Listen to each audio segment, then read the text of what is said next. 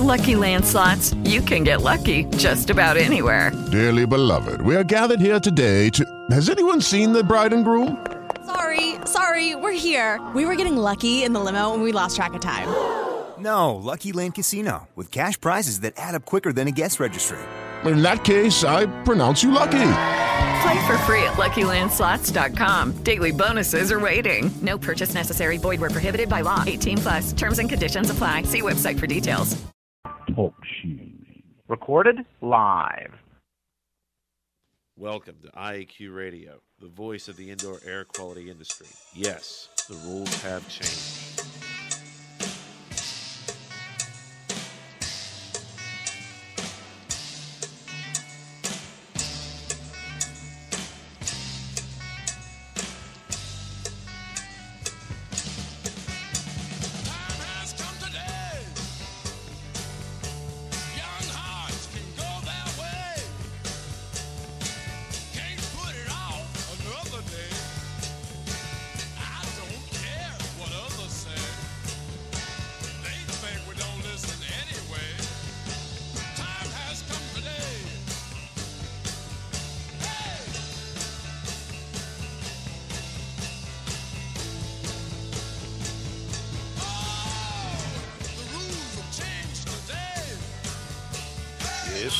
Rules have changed. Good day wherever you're listening from, and welcome to Indoor Air Quality Radio, IAQ Radio, for Friday, April 15th, 2011. This week, episode 205 comes to you from Studio C in beautiful McKees Rocks, Pennsylvania. It's a glorious day out there. My name is Radio Joe Hughes. Here with me in the studio is the Z Man, Cliff Zlotnik. Hey, Joe. Pleasure to be here. Good day, Cliff. At the controls is our engineer, Austin. Stone Cold. Know that. Today's segments include the IAQ radio trivia question. We're going to have a USGBC, U.S. Green Building Council lawsuit update and discussion with Dr. Elliot Horner. We'll have a halftime with Tom Scarlett from Indoor Environment Connections. We'll go back to our interview. Then we'll bring in Dr. Dietrich Weil for the roundup, and we'll finish things up. Check out our Facebook page when you get a chance at IAQ Radio program. We've also been updating and adding a blog every week to the IAQ Radio website. Check it out at the blog link on www.iaqradio.com. Before we get started, let's thank our marquee sponsors. Indoor Environment Connections, the newspaper for the IAQ industry. Subscriptions and advertising information are available at ieconnections.com. Jon-Don Products, where restoration and abatement contractors shop at jondon.com. Cleanfax and Cleaning and Maintenance Management Magazine, your source for cleaning and maintenance news. Visit them at cleanfax.com and cmmonline.com. Please be sure to thank our sponsors for their support of IAQ Radio when you inquire about their services and products. To contact the show, just follow the link on the show invitation or go to iaqradio.com and follow the link that says go to show. You can get on the show there through the Talk Shoe program. Talk Shoe is the uh, group we go through here, and you can also download the show later from the same site or get the show from iTunes. Don't forget, we also have those ABIH, IICRC, and ACAC renewal credits. Just email me at joe.hughes at iaqtraining.com. Last but not least, please visit the IAQ Training Institute website for the most current dates for the training you trust at iaqtraining.com. Let's turn it over to the Z Man for today's radio trivia question. Thanks, Joe.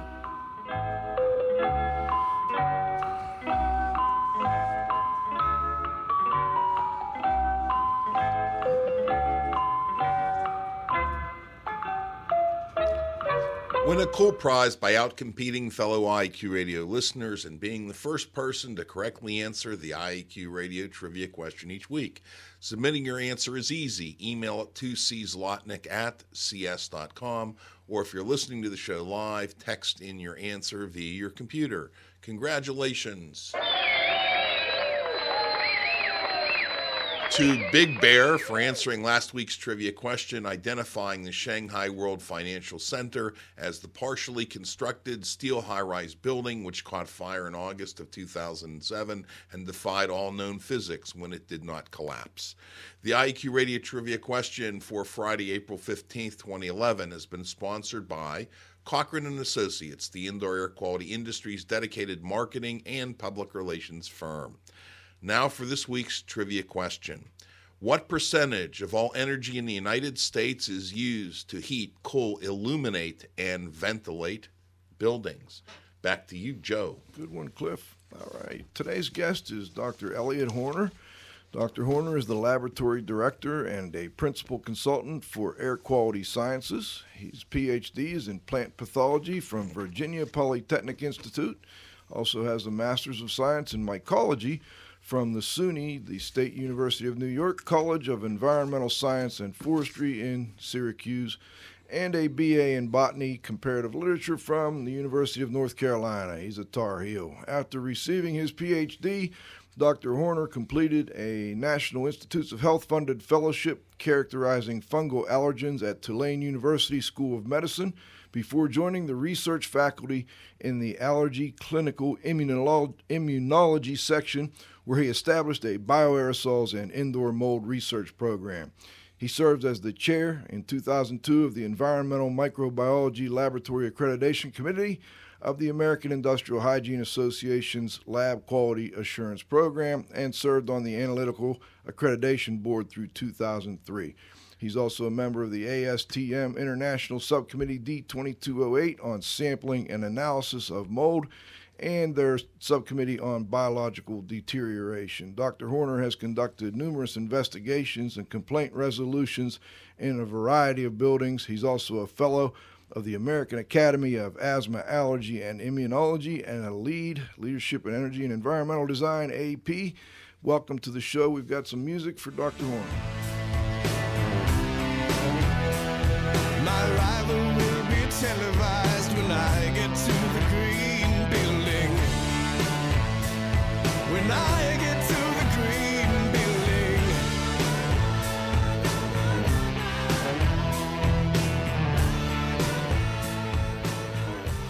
Dr. Horner, do we have you on the line?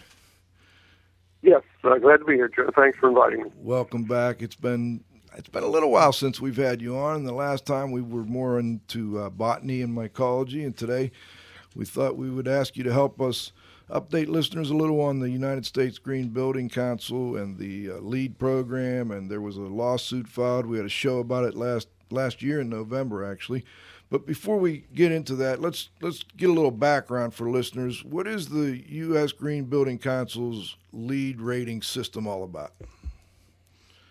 Well, it's a multifaceted uh, point-based rating system uh, that gives um, uh, certifications for buildings. Uh, I think is the the word they use, and it, uh, it stands for leadership in energy and environmental design. The overarching purpose is to encourage uh, best design, uh, greater efficiency, and hopefully uh, there'll be more of an emphasis in the future on uh, good indoor environmental quality in buildings. And, and when enough points are accumulated, the building can be certified. If additional points are uh, acu- are earned, then a higher rating uh, can be um, earned. There are four ratings uh, certified, and then silver, uh, gold, and platinum levels of certification. There are uh, several. There are five general areas and that need to be satisfied: energy and atmosphere, uh, water conservation.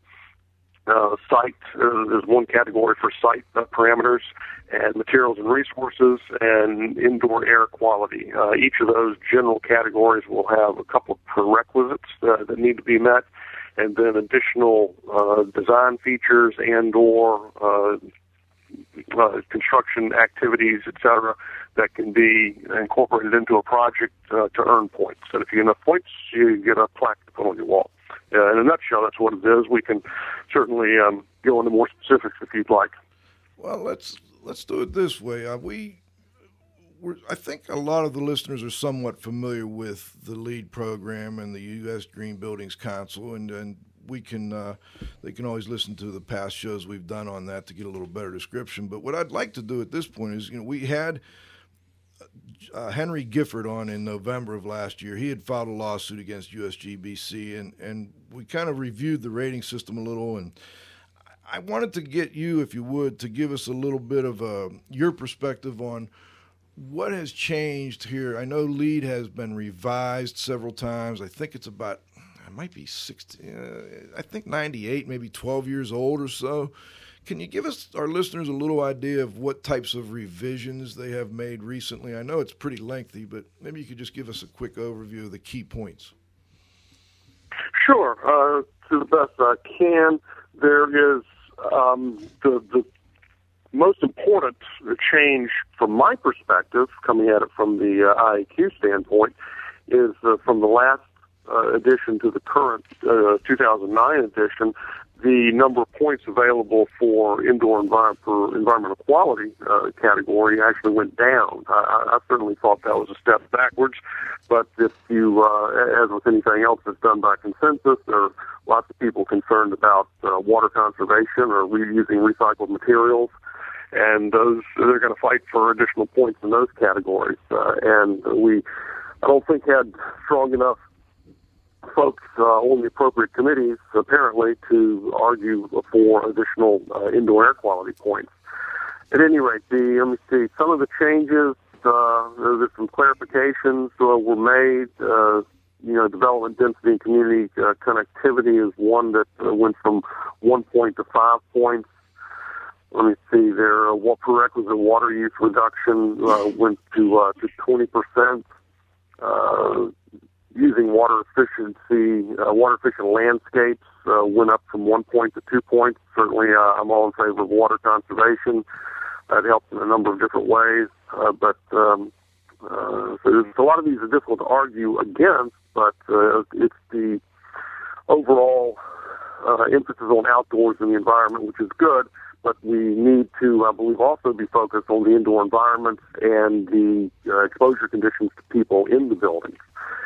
Uh, the one of the uh, positive steps uh, in the last round is I believe they have introduced more of the concept of continuous maintenance, and they're, they're planning for uh, updates every three years. And looking forward, that certainly will provide the opportunity to uh, try and improve, streamline various uh, activities that are sanctioned under the LEED program, and also it will provide the opportunity to identify points or credits that are not uh, providing the um, output that they're intended to provide, and then they can be modified or deleted if they're proving actually just not to be useful.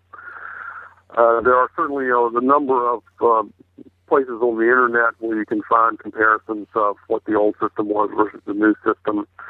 Uh, there are uh, so, so I would encourage your listeners to go take a look at it, at that for for more specifics. But some of the uh, some of the increases, uh, as I said, are tough to argue against. But uh, the indoor environmental quality uh, really didn't get the uh, respect that it should have. I mean, that still seems to be sort of the redheaded stepchild uh, category in, in in the LEED world. Um, but they're they're moving forward. Uh, I'm, I'm sort of a, in terms of this whole LEED aspect and where we're going with uh, discussions later about um, uh, the lawsuit, I guess I'm sort of a glass half full guy. You know, we can uh, continue to make it better as opposed to uh, focusing on the parts that are not working. Certainly, the parts that are not working need to be identified so they can be improved. I, I definitely will agree with that. But um, that's uh, sort of the, the key points from my perspective as to what what's changed leading up to the current version of LEED. I think his primary concern was the energy efficiency points or the, the methods for evaluating or projecting energy efficiency. And he really was concerned that, that we don't get any actual numbers once the building's built. Now, you mentioned the continuous maintenance. I'm curious, do you know if they've done anything in this latest revision to help ensure that these green buildings are also more energy efficient? Uh, now, the continuous maintenance I mentioned was for the LEED program, not not buildings.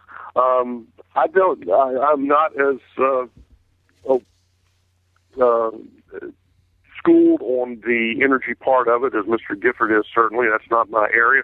Uh, I don't know if anything, if there's any part of the LEED program which gathers data after occupancy. Now, that's certainly something that I would uh, support, uh, particularly from the indoor air quality standpoint. I know that uh, some of my colleagues in the indoor air quality uh, world who are not familiar with LEED uh, find it quite surprising that the uh, what's considered an environmental quality credit uh, does not apply to the building once people are in it.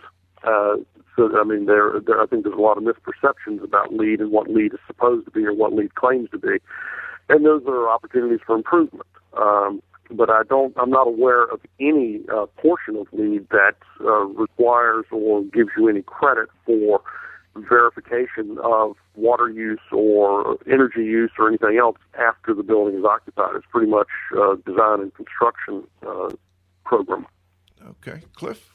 I think I'd like to discuss, you know, some more the the difficulties in terms of consensus uh, process standards writing because it seemed like you were not happy that they minimized indoor air quality and focused more on some of the uh, you know exterior considerations such as you know landscape water maintenance and things like that.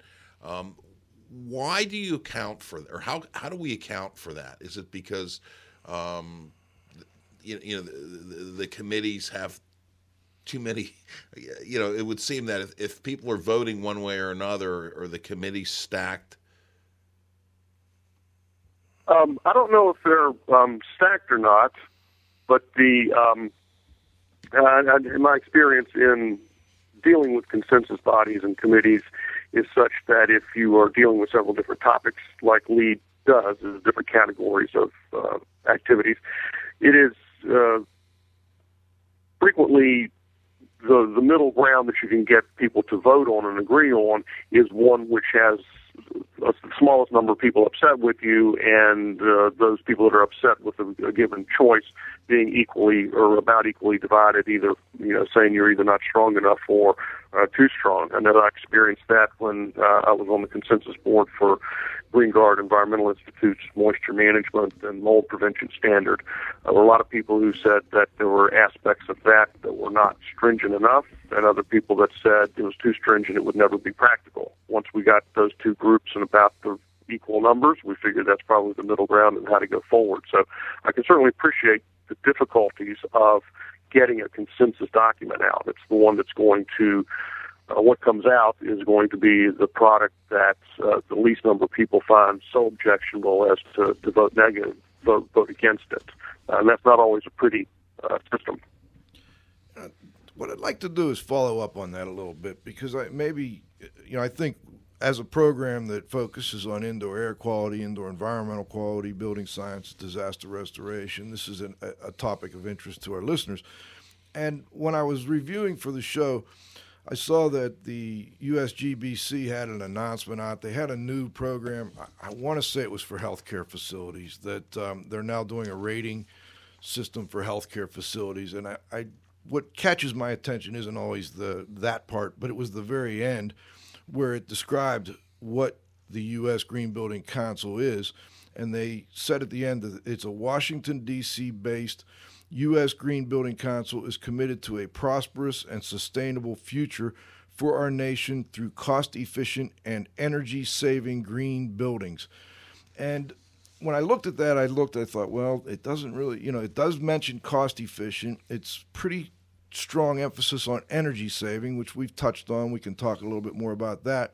But then there's that fuzzy word green buildings, and whether that means good indoor air quality or a building that you built that didn't use a lot of certain resources or a building that's going to be long lasting or, or et cetera. I think that's where there's some, some confusion and maybe some fuzziness.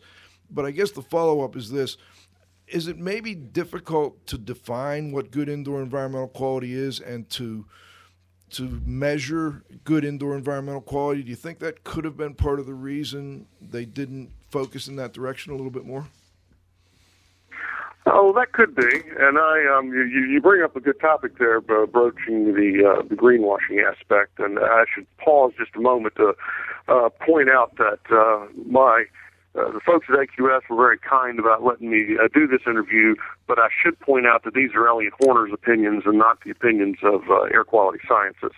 But um, the greenwashing aspect is, uh, well, I say you you said green, uh, quoting from uh, USGBC. I'm sure they did not use that term, but uh, this huge question over this entire field is what what, what is meant by green and who um, uh, is, is the term used in the in the same manner by different people? Uh, I think we would all agree that is not the case. We we see it used um, a lot of different ways on different products and by different groups.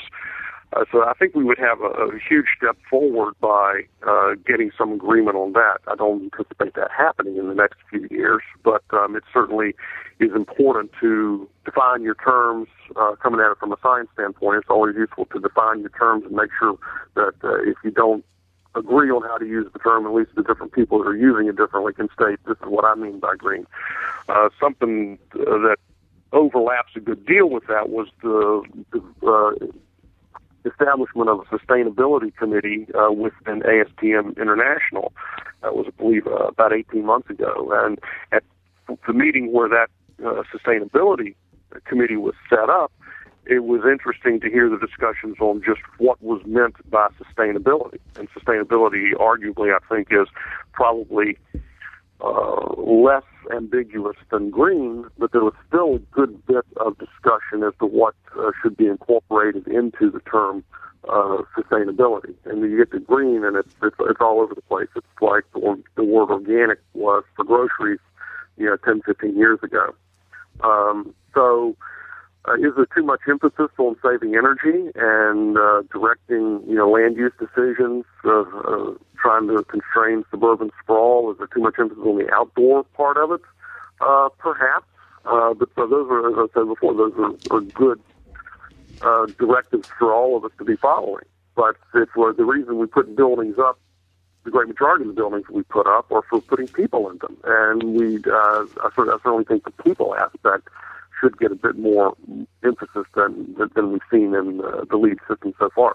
Does that answer your question Matt green, or would you need to circle back? I think that's that's good because it's a tough question to answer. We're not going to settle it here today, obviously, but I thought that it would be something we should at least set up, and then a little later we'll talk a little bit more about how building owners can make good choices and building professionals and consumers can make and ask the right questions. I know you're involved with some projects on that. But before we do that, Cliff and I want to um, get two two more setup questions in first to kind of establish the background. And one is this LEED leadership in energy and environmental design AP designation.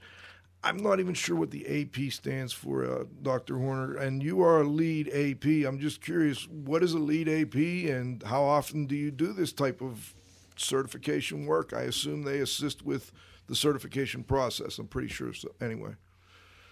Hey, hang on one second. Let me have those two. Uh, I had a note to myself uh, before we leave the greenwashing. Please. Uh, AQS does have a white paper on defining green products. that's available if any of your um, uh, listeners want to. Uh, they can get that at the area website, uh, areas.org uh, has, a, has a white paper on defining green products, and TerraChoice also has a paper available on uh, the seven sins of greenwashing. But uh, so we can leave that at this point. But there certainly is are some good uh, independent uh, uh, organizations that have put uh, sort of summarize that. But, also uh, let me lead, let me throw in a, a quick uh, note to the listeners too. If you get a chance, you might want to go back and listen to our show with the AQS president, I believe it is Anthony Worthen. That's correct. He's president. That was a great show we did. We appreciated him coming on, and we did go into uh, those two documents a little bit more in detail there. So, for those of you that are interested, that's another place you can look for those. Okay, let's go to the LEED AP question then, if it's uh, if that works for you, Dr. Horner. Sure.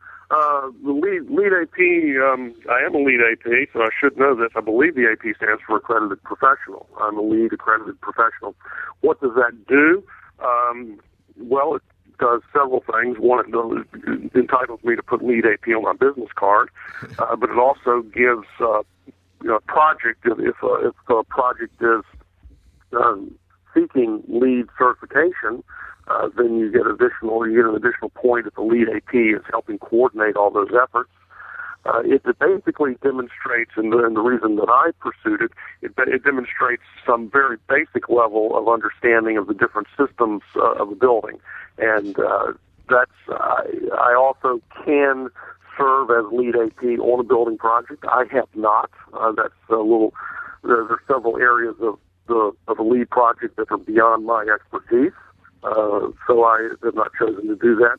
There is uh, there are changes in the LEED AP system, the newest system. If I'm going to maintain that, um, I will have to participate in uh, some some LEED building projects. Uh, that's a decision I have not uh, made yet.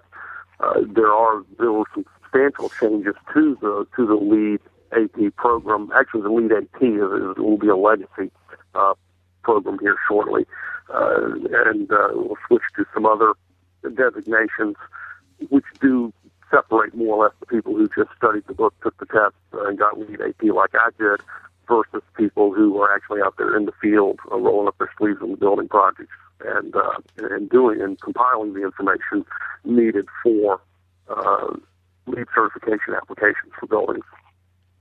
Cliff, well, does that answer your question? Yeah, absolutely, it, it, it does. Um, Elliot, the Henry Gifford lawsuit has gotten the U.S. Green Building Council's attention, uh, your attention, uh, the attention of some of your industry peers uh, and colleagues. Uh, what's really the response to this lawsuit? Well, and again, I've focused mostly on the indoor air quality part, and that was not the real focus of, uh, I believe, either of the two main points in the lawsuit. So it has not, the, the lawsuit has not, so far as I am aware, had a big impact on the indoor air quality uh, circles. I know a lot of engineers um, were, uh, how shall I put this, uh, very interested in uh, the progress of the lawsuit because, uh, especially any engineers who have been involved in projects where they saw counterproductive activities or design features put into uh, buildings simply to get a LEED point. And we have seen, from an indoor air quality standpoint, we've seen some of that too. We've seen some, a couple of pretty crazy uh, HVAC configurations that uh, we didn't understand at all what was what was the intent until it was explained that oh, this is uh, configured in this way so that we would qualify for an extra LEED point.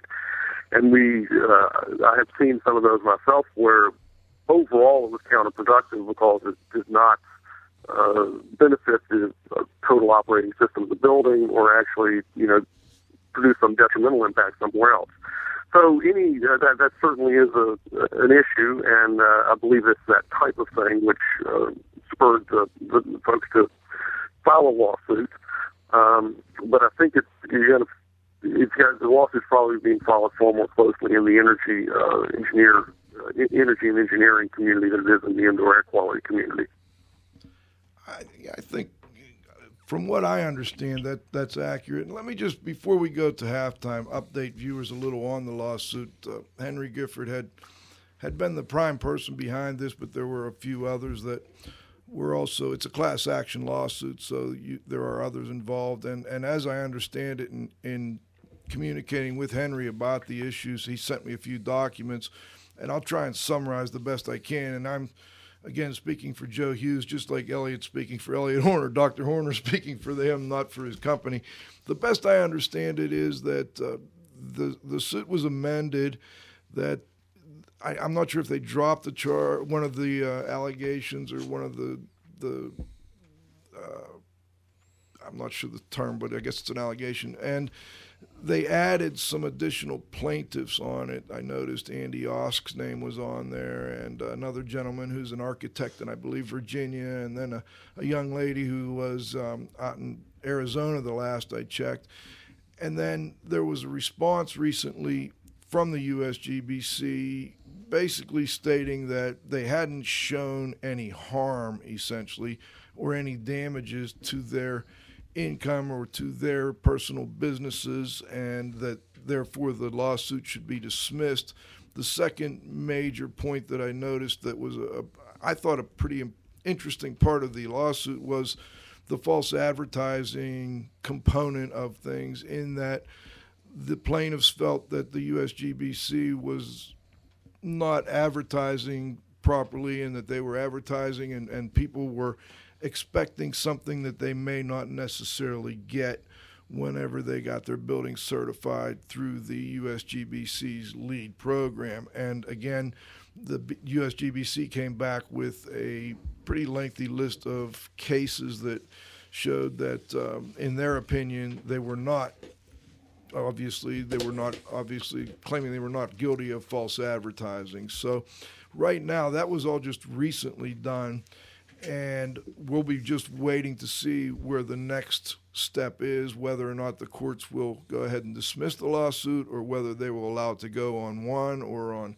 several of the different uh, charges within it, and uh, it should be interesting, and we'll keep listeners updated on that. So that's the best overview I can give of it, Cliff, at this point. And uh, I think what we might want to do now is go to um, our halftime segment here. So, Dr. Horner will be back shortly. We'll have some more questions on the USGBC program, and we've got a couple questions on the Indoor Air 2011 presentations that some of the AQS folks are doing. So, hang in there. We'll be right back. We also have halftime with Tom Scarlett today. So we've got some interesting news on the Florida legislation and EPA's funding, I believe.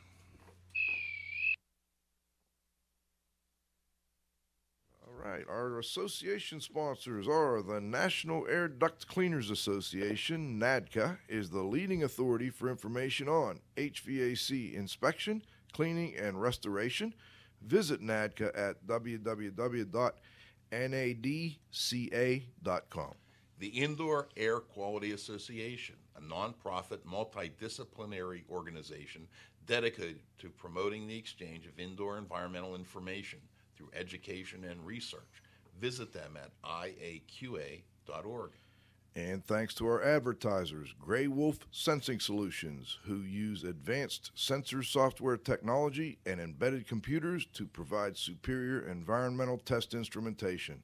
Visit them at wolfsense.com. Legends Environmental Insurance Services, the experts in insurance for environmental and consultants and contractors for over 20 years. Learn about them at legends-enviro.com.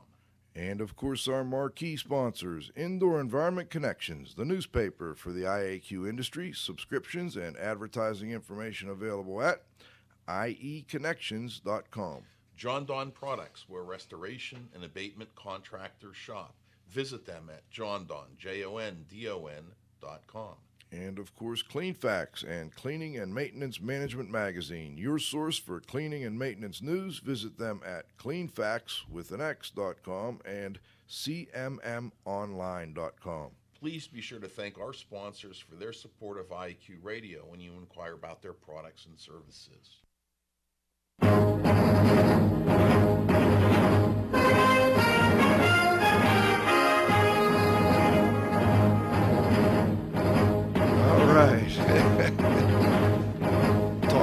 Brought that out special for you. Tom Scarlett, editor of Indoor Environment Connections. Do we have you on the line? Great to be here. Good to have you. What's new? Uh, I understand you have some uh, an update on the Florida mold licensing nightmare. I guess I, in my eyes, it's been a nightmare anyway. I don't know if others would describe it that way.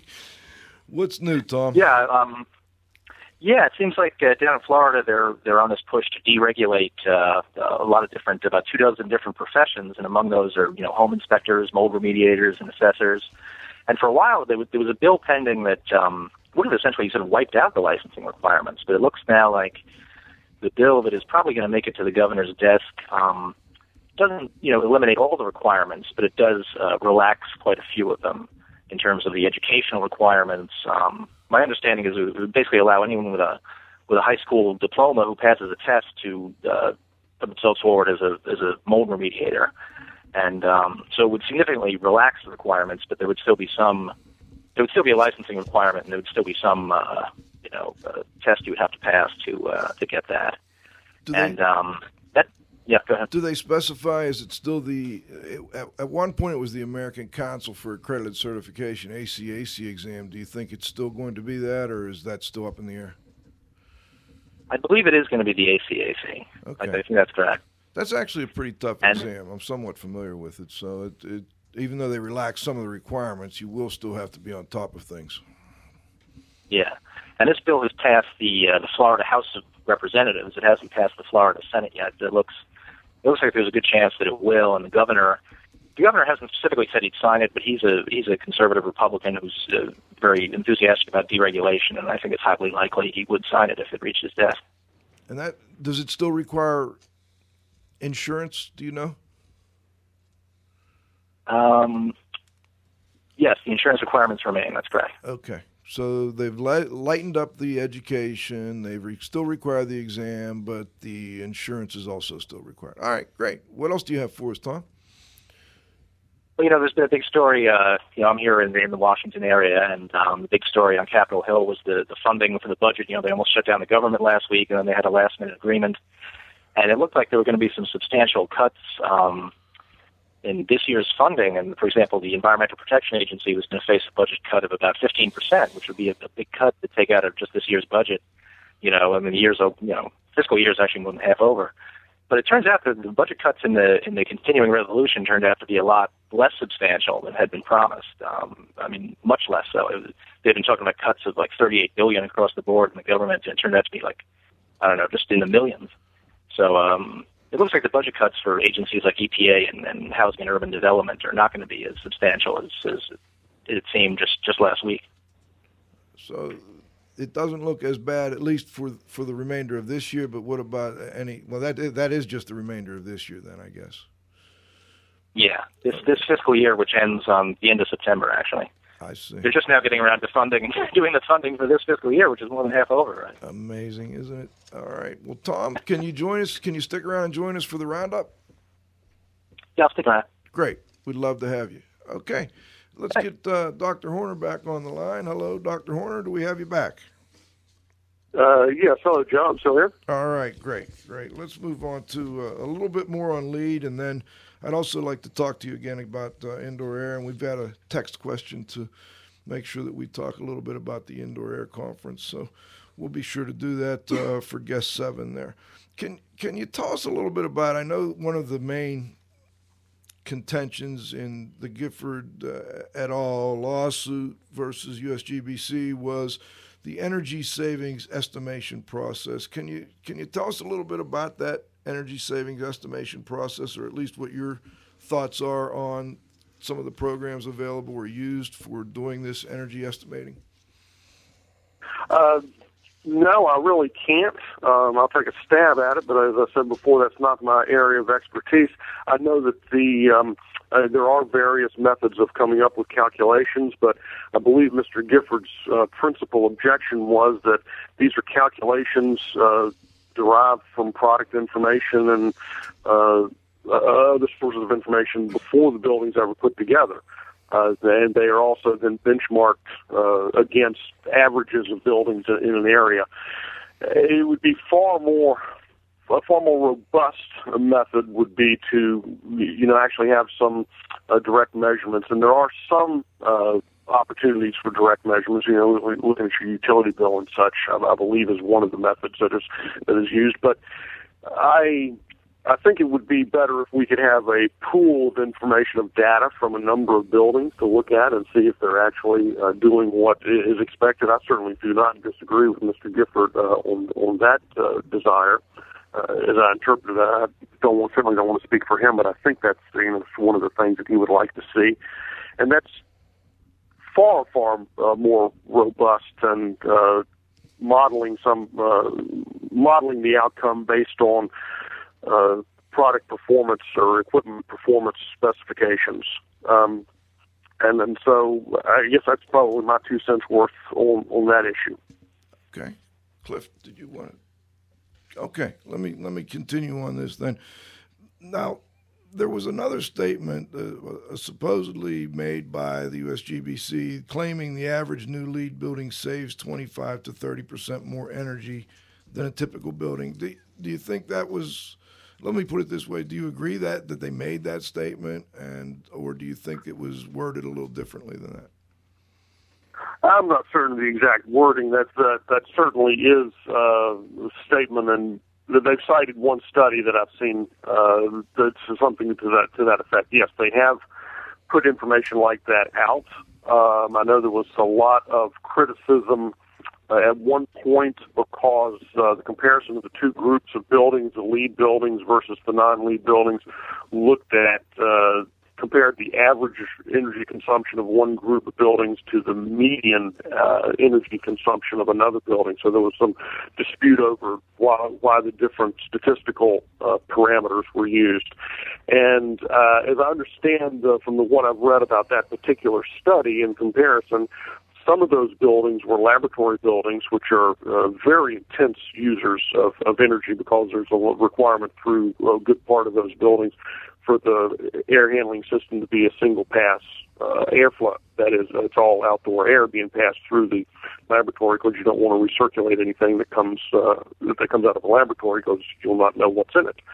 Um, now, I, w- I would argue that the disqualification of that study would be why you would want to start off with buildings of similar type, and you would want to filter out buildings that have dramatically different uh, requirements or designs for ventilation system, because uh, that's not going to be a real uh, honest comparison either.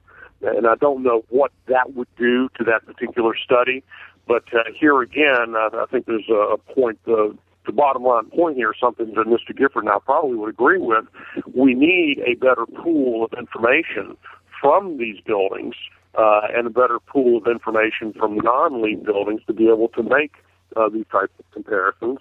And uh, also, uh, since the LEED system, if it survives, uh, will now be uh, managed with this on continuous maintenance uh, aspect. So every three years, when uh, the method of the procedure the LEED program is being revised, reviewed, edited, etc., at some point there would be some ev- some evidence can be put on the table to say, you know, here are the results from real field measurements of buildings uh, that are performing or are not performing the way that we think they are.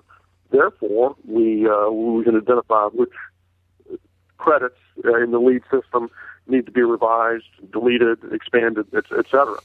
Um, so that's I think yes, they they did use those. Uh, they have made statements like that. Uh, there certainly are uh, warts, so to, speak, on on the study that uh, that I saw that they were citing. But um, uh, again, I would criticize those studies for the comparisons for different reasons than I've seen other people criticize them. But um, but that's the, the solution there. I think is to compile a data set uh, database, and so that we can actually uh, stop arguing about whether we should be looking at the average or the median, and see how we, we, we move forward. Now, it's going to be very difficult in a lot of cases to get in, uh, building owners, particularly of large buildings, uh, to share that information because they'll consider it in some uh, cases to be proprietary.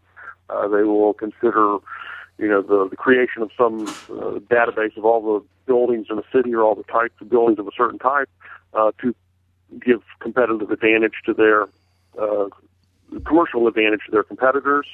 Uh, so yeah, I can understand the reluctance of a lot of owners to, to share that information, but there should be some way to disguise or to provide the, the information or to make it uh, anonymous in some way so that the, these larger types, these larger questions could be addressed with actual real world data rather than modeling uh, predictions.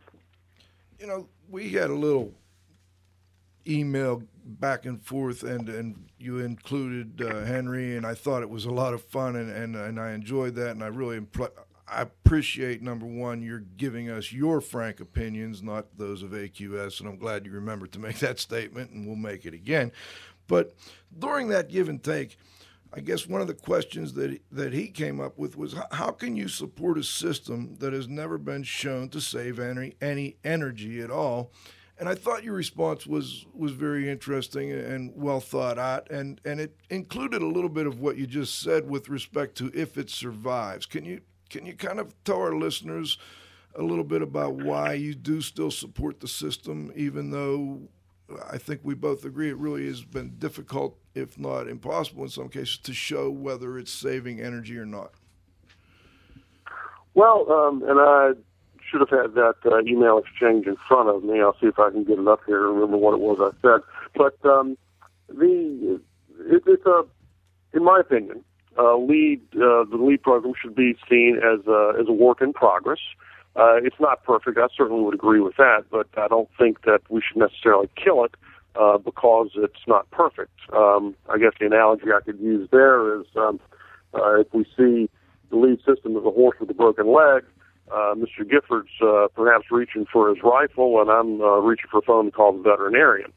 Um, I think we certainly uh, there are dramatic improvements that, in my opinion, need to be made, uh, but I don't think we should kill it. However, the uh, the marketplace is what's ultimately going to make that decision. Uh, if in fact the LEED program continues to improve and uh, people, uh, owners or design engineers or whomever are able to see that LEED buildings really truly are better, then uh, it will survive. If it uh, if that cannot be shown uh, in a definitive way, uh, ultimately people will see that it does not have value and it will die. Um, the uh, so, so yeah, that's uh, I guess in, in a nutshell what what I was alluding to. I believe with that email exchange. Is there something else that uh, I said you wanted to bring up? Yeah, I'll help you with that in a second. But yeah, Cliff has a question. Yeah, I, I think one of the the points that, that I think is very important is that there was a huge budget behind this. Uh, the first two initials are U.S that are in this. So what happens is there's this built-in credibility that circulated what some consider to be made up stuff.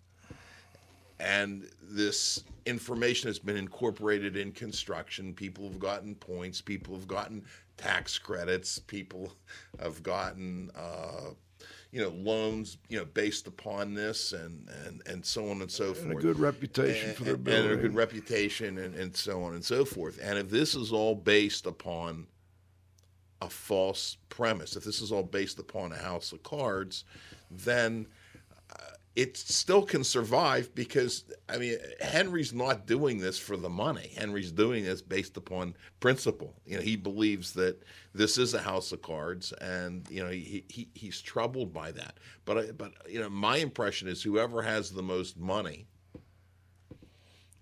is going to prevail.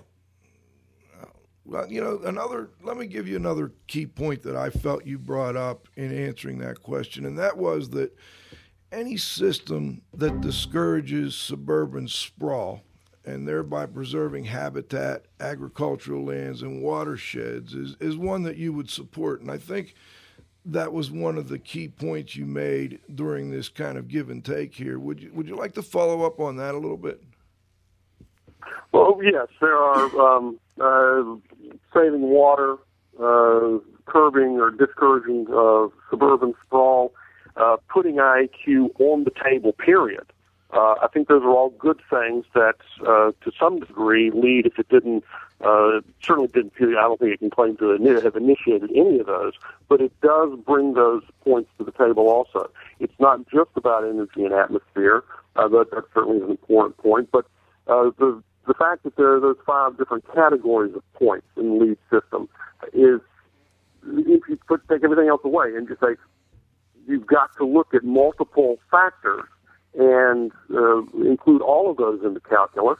That is an important point because that, uh, we see that the the building is, is going to operate as a system and not just as the, the bricks and mortar and the equipment inside, but the uh, how it interacts with the location. Uh, how does it interact with the community? Is it located close to public transportation, et cetera? What are the people that are going to be working or living in the building doing?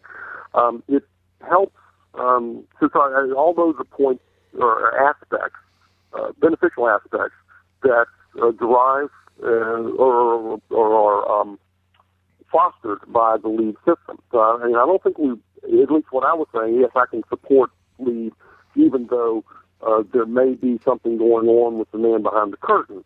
Uh, I'm certainly not denying that there's none of that. I have no idea, but I'm, I'm not as well versed in the energy aspect as Mr. Gifford is. We've already uh, mentioned that a couple of times.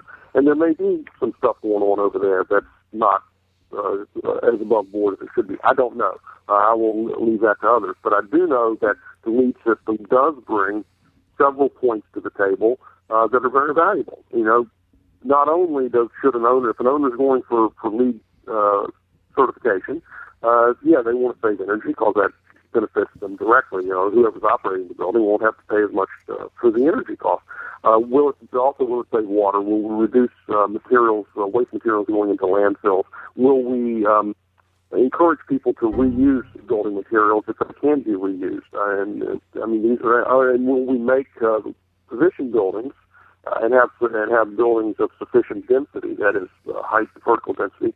Uh, will we have um, buildings that are easy to get to without having to drive your car and park in a parking lot? Um, you know, something that can be accessed by uh, public uh, transport, and, is there decent daylighting inside? Is it a decent place for people to be inside?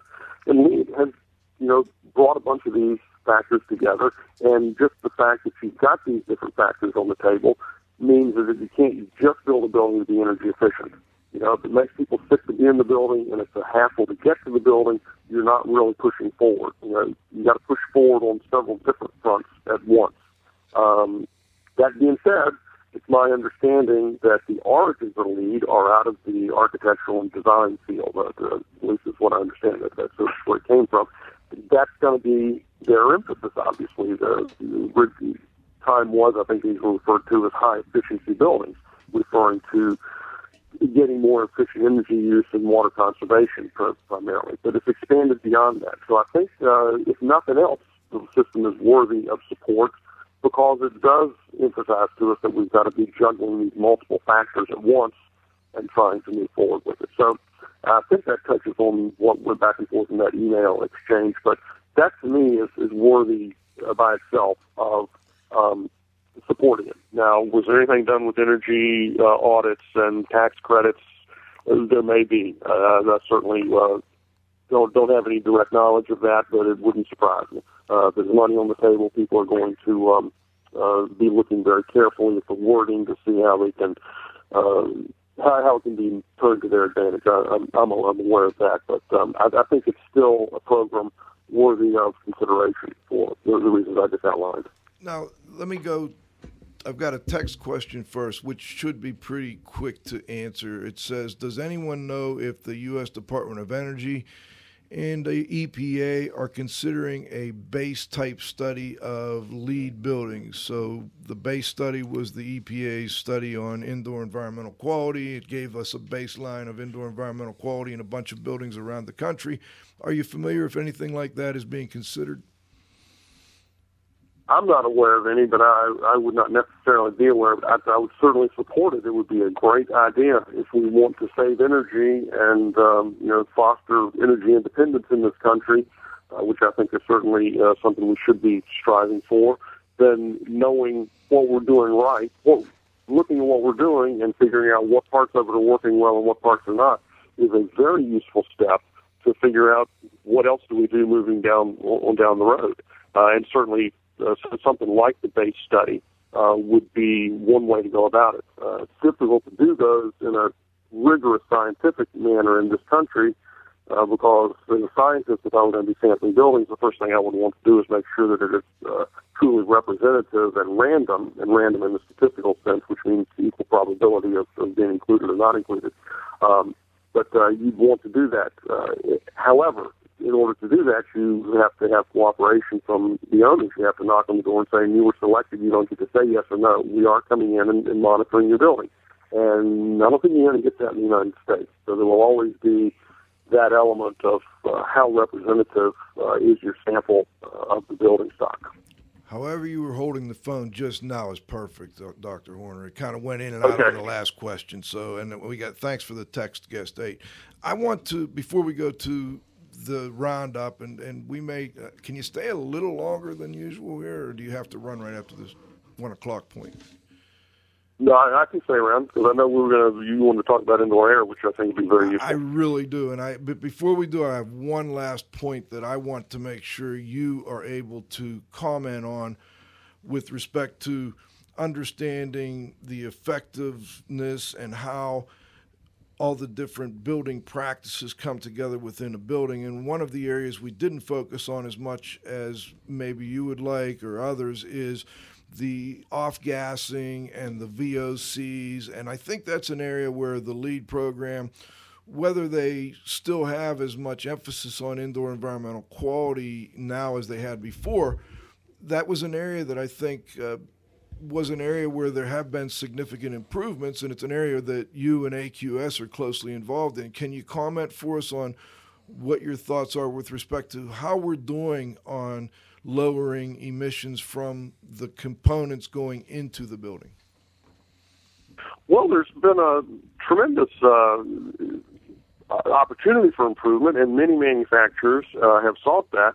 Um, I don't want to get uh, to turn into a commercial plug, but uh, go to the Green Guard Environmental Institute's website. There's a listing of low uh, certified materials certified for low VOC emissions.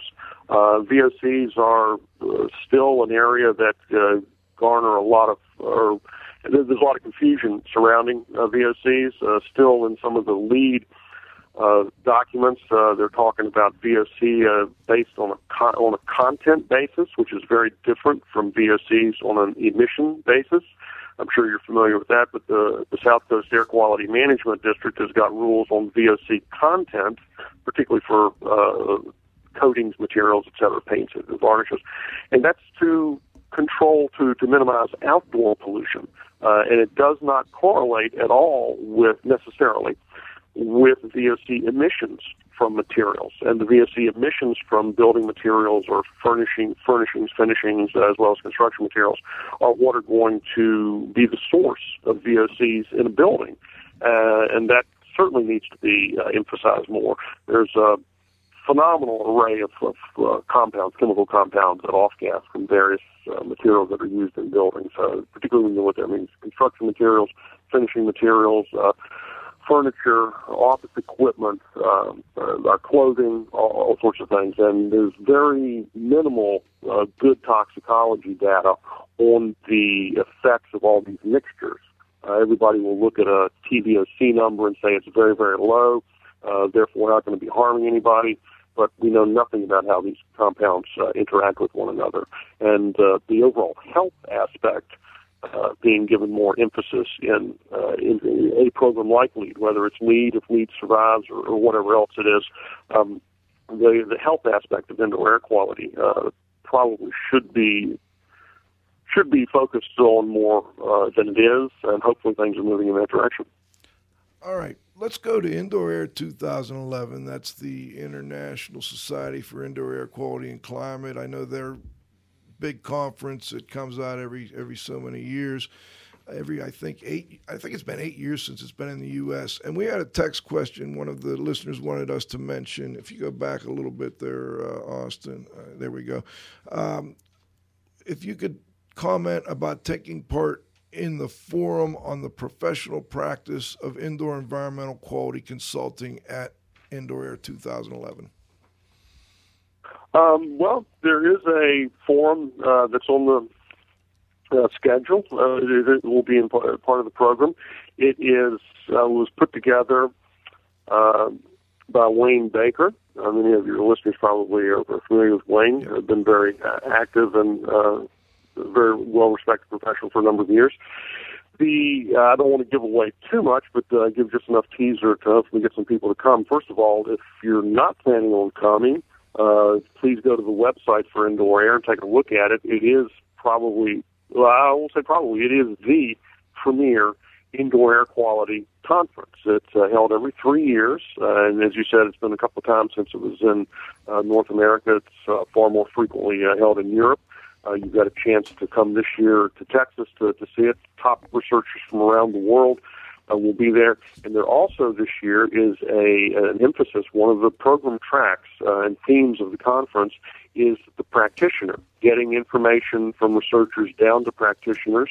And part of what we will be talking about in this forum is also got to get information from the field, information from the guys who are out in the buildings with their sleeves rolled up. How do we get that information up to the researchers in terms of um, you know what type of research is needed, what kind of answers are, are needed, and would be very helpful in the field. So, anybody with field experience, please come and share your your thoughts. The forum will specifically address uh, some issues such as what is uh, what, what do we deem to be the, the minimal uh, educational uh, requirements or, or, or objectives that are needed, and what type of experience, uh, training, uh, apprenticeship type of experience, and then also uh, one part that I feel strongly about that I'll be trying to to get some information out to the audience about is how do we vet information, uh, whether it's a website page or a publication from a trade journal or from a scientific uh, journal. How do we look at it and, and see if it's really of high quality or not? Uh, a little bit about the peer review process. Uh, and then also, of course, there'll be some comments, I'm sure, about consensus standards, um, you know, what kind of support do we need to, would we like to see uh, for for those, what kind of scientific support would we like to see, regardless of whether people have uh, a group, a consensus panel uh, has reached consensus on something or not. What do we have that really from an empirical evidence standpoint, uh, what what kind of data do we have to, to underpin these things? So that's what will be the topic of that forum, and I certainly uh, cannot emphasize enough that uh, anybody listening to this radio show who's got an interest in indoor air quality, uh, you ought to make a serious effort to try and get to this program, uh, visit this conference. It really is the top program in, in the world. I look forward to seeing you there. I also want to mention, well, before we go to the roundup, on May, I think it's May 6th, I have it here in my notes, we're going to have uh, Dr. Uh, I'm not finding it here, but if you look on the website um, tomorrow, we will have up uh, Dr. Mikhail. Um, he's the World Health Organization's Bonn uh, leader, or the the gentleman who's in charge of the World Health Organization's Bonn headquarters, I believe, and I, I think it's Krasansky. I don't want to pronounce it prop- improperly, but we'll get that uh, out to everybody before we go here. Anyway, let's go to the roundup here while we're at it, and uh, let's go to get Dr. Wow on the line, see if we've got some final questions. Move him on, hit him up, hit him up, move him on, move him on, hit him up, rawhide. Cut him out, ride him in, ride him in, let him out, cut him out, ride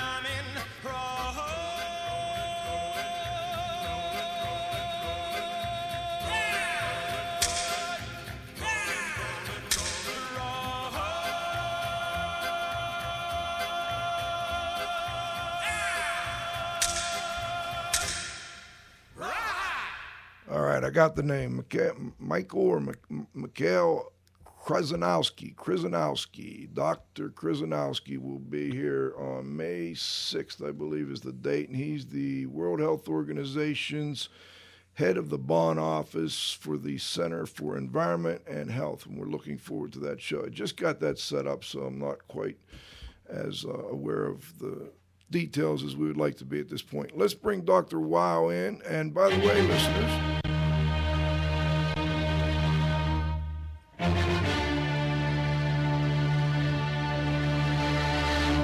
Excellent.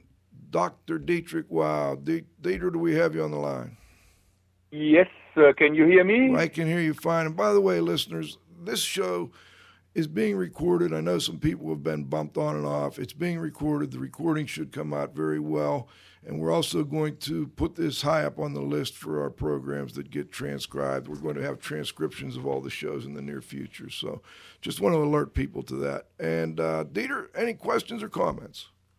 Well, yeah, a general comment. I, I think I like a rating system, and apparently the one we have right now, with which we didn't have any experience, is apparently not perfect. And of course, uh, if, if if I had to build a new house and I get all the information and I said I buy this window and that and that and that and that, and then after I'm all said and done, I don't look at my gas bill or electric bill or water bill or gas bill or whatever. So I think that is certainly something that is needed in the evaluation of a rating system. But on the other hand, um, we tinkered around for quite some time with engines for cars.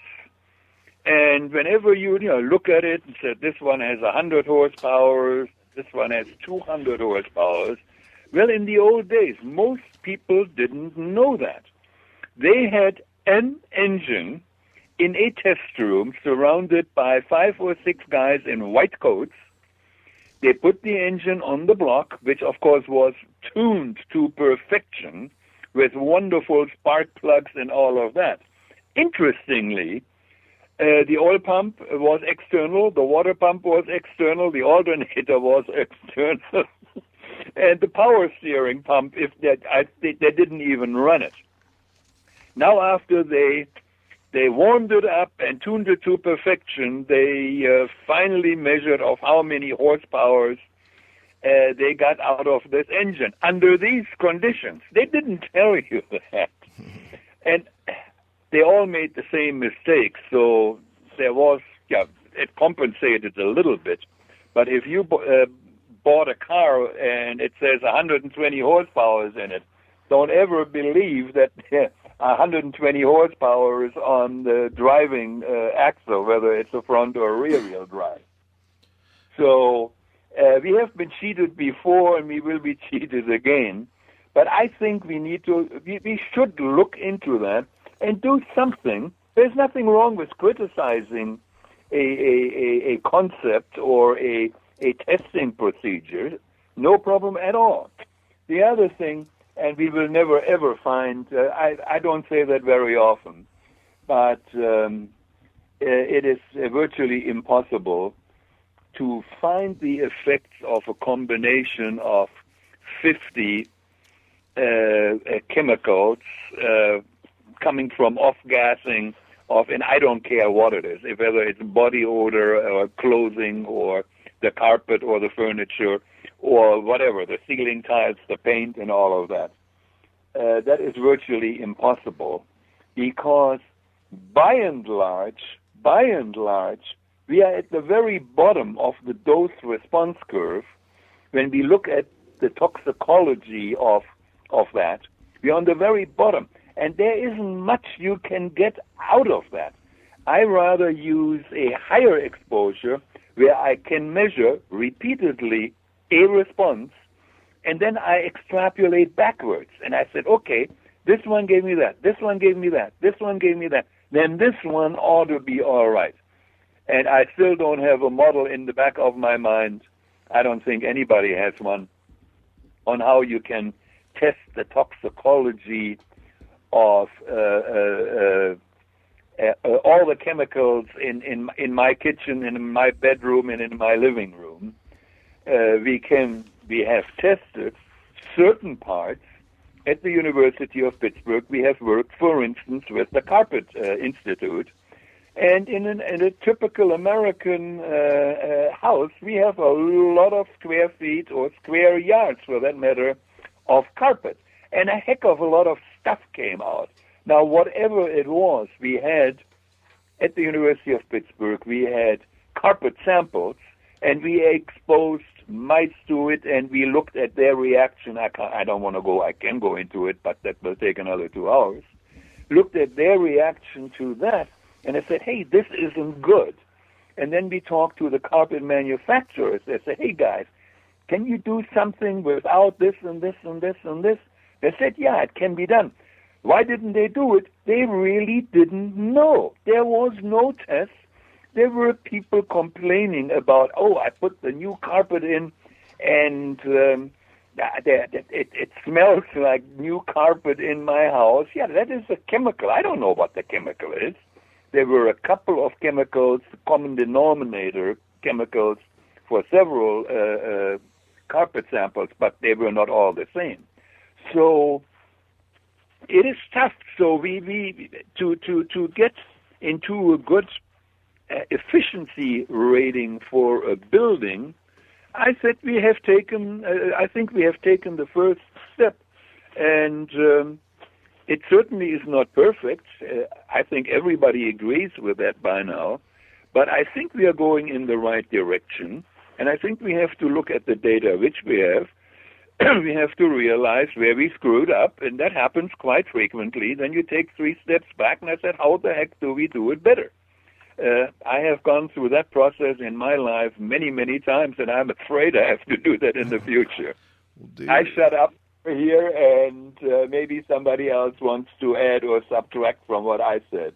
Thank you. We appreciate, as always, you joining us. By the way, D- Dieter, how do you pronounce M I C H A L? Is it just Michael?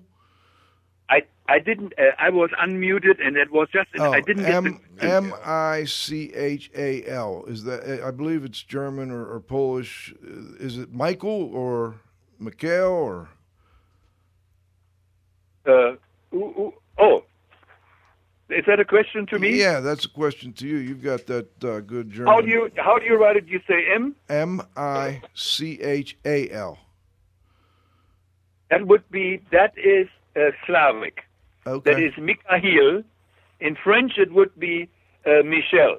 Okay. Thank In you. German, it would be Michael, and they uh, in in Czech and in Polish and in Russian, it's Mikhail.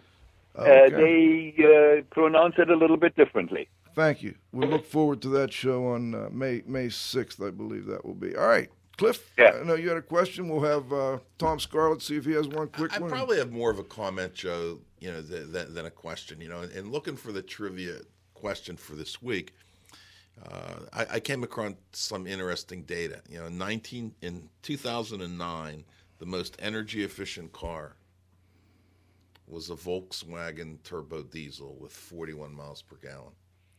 2010, the most efficient car was an Audi turbo diesel, 42 miles per gallon.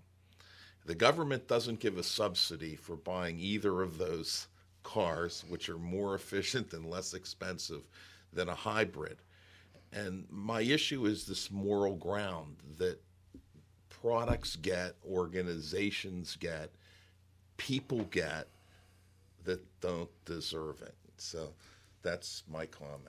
All right. And uh, Tom Scarlett, did you have any questions or comments before we go? Tom, do we still have you? That was guest three. Did we have him unmuted? Uh, that could be the problem. Eli- Dr. Horner, before we, uh, oh, there we go. He's gone. Okay. Tom got booted. Anyway, um, Dr. Horner, before we go, first, thank you. I, you're the only Okay, glad to person. be here. I mean, you're the only one that really was willing to come on and discuss the issue. I thought you you did a great job and you were very professional and, and I really enjoyed the interaction with you and with Henry and I think if we can all do this more often and, and talk about these issues in a, in a you know a way where we're not yelling at each other that I think will make some progress. Is there anything you would like to add before we go? I also wanted to mention some other presentations. We've got Marilyn Black doing IAQ study of schools in relation to flooring types and cleaning processes at IA 2011. Uh, Stephanie Mason, PhD, doing paint volatile organic compound emissions and volatile organic compound content comparison study. We've got uh, Anthony Worthen doing the Solving FEMA's temporary housing unit formaldehyde issue. And you're, along with uh, Mr. Nate Sanders, doing efficacy assessment of a managed program for mold prevention in buildings. All sound like they will be great presentations at Indoor Air 2011. Anything you'd like to add before we go? Yeah, just a couple of comments. The um, the presentation that I'm making is uh, right along the lines of what we were talking about before. It's where we've actually gone out and uh, looked at the cost and estimated the benefits of uh, of keeping moisture under control. Now, it's uh, we, we can't actually go out and measure a, a problem prevented. We we do have to rely on an estimate there, but that's our attempt to do exactly what we were talking about uh, from the energy standpoint, from a moisture prevention, moisture problem prevention standpoint. But just in closing, I'll mention that the uh, that uh, and I appreciate Dr. Wild's comments about VOCs. Uh, the one that uh, that new carpet smell, by the way, is 4-phenyl cyclohexene, or 4-PCH, which is one of the specific chemicals that has to be looked for in the LEED EQ uh, 3.2 credit. Uh, but more, much more about uh, VOCs uh, can certainly be found uh, at with the Green at the Greenguard uh, website. They have a free product guide that will serve it's designed for people who are for specifiers purchasers. If anybody's interested in the VOC issue, it's certainly a, a, good education in itself. What's okay. that website? Is that greenguard.org or uh, green greenguard.org? I believe is the website. Yes. Okay. Right. Well, thank you so much again. We do appreciate having you. I look forward to seeing you in Austin, Texas. This is Joe Hughes, Radio Joe, saying thanks again to Dr. Elliot Horner for being a great sport and joining us today. My co-host, the Z-Man, another another milestone, uh, Cliff 205. we'll be off next week. And, and, we will be off next week, but we will return on the 29th. We've got a gentleman from GrayWolf Sensing Solutions, Rick Stonier. We're going to talk about the different types of environmental testing instrumentation out there and what uh, what types of VOC testing and moisture and particulate and so on. I know it's a show Dr. Wow will enjoy a great deal. I'm sure a lot of our listeners will as well. I want to thank the the engineers, Stone Cold, Austin Novak for joining us and helping us out this week. And of course, most importantly, uh, of course, Tom Scarlett, don't forget him from IE Connections. And most importantly, our growing group of loyal listeners. Thanks again.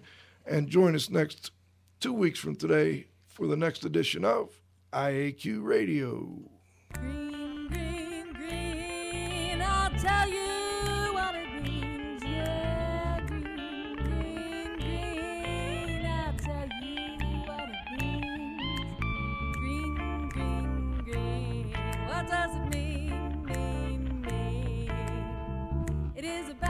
Life you lead, not a game. It is about what you eat. Fast food. It is about recycling. Hooba dooba dooba doo, hey. Ooh, ooh, ooh, all right. Ooh, ooh, ooh,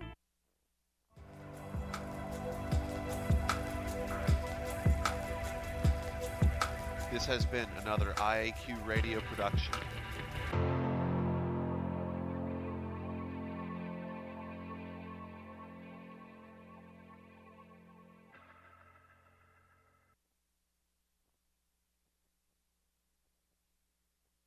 Call recording has been completed. Okay, round two. Name something that's not boring. A laundry? Ooh, a book club. Computer solitaire, huh? Ah, oh, sorry, we were looking for Chumba Casino. That's right. ChumbaCasino.com has over 100 casino style games. Join today and play for free for your chance to redeem some serious prizes.